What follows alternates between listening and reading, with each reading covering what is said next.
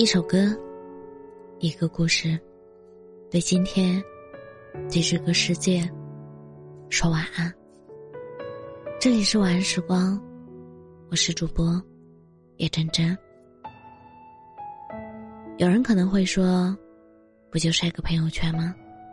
其实也是可以理解的，现在大家压力那么大，又不能一不开心就骂人，晒个朋友圈你还说三道四的，太苛刻了吧。如果做这些事能让你开心，那就去晒吧。但是有几个人会因为发了朋友圈就不抑郁了，发了朋友圈就过上好日子了？有这些时间你晒晒太阳啊，亲爱的，大黑了还能暗中保护你爱的人。在朋友圈玩命言，你们又不买票，你干嘛这么卖力逢迎玩命啊？如果你真幸福，那就晒幸福吧，也没啥。但是如果你只是为了标榜一下自己，那其实是在用假象自我迷惑，到头来你还得自己收拾这一堆烂摊子。晒朋友圈不是病，但是带着一种病态去晒，那么恭喜你，你很有可能得了一种叫极度虚无，需要刷存在感的病。那些屏蔽你但没有拉黑你的人，可能只是想放彼此一马，有事联系，没事各自安好。真想跟你一刀两断的，早就二话不说把你拉黑了。收起你的玻璃心，该哄啊哄啊，该忙啥忙啥，做你自己该做的。他们的点赞一分钟内能让你感觉自己戴上了明星光环，五分钟后你很快就会忧伤地发现这些玩意儿竟然没什么用。如果你真想晒，那就晒结果。因为见你很紧张，七点半就起床，我该穿什么衣裳？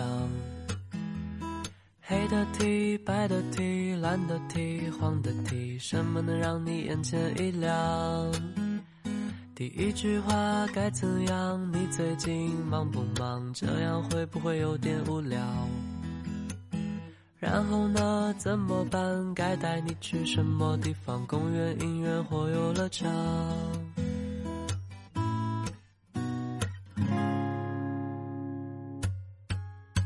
在被窝里听到暴雨，沙滩雀跃的少女，在阳光下大方拥抱的情侣。糟了，我猜上哪里？那么多美好的事情都不如你眼里的风景。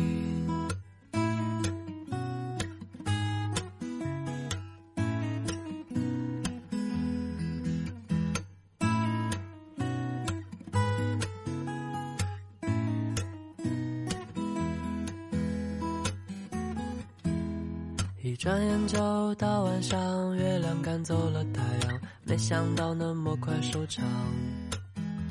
我为什么那么紧张，躲避着你目光，还有些话没对你讲。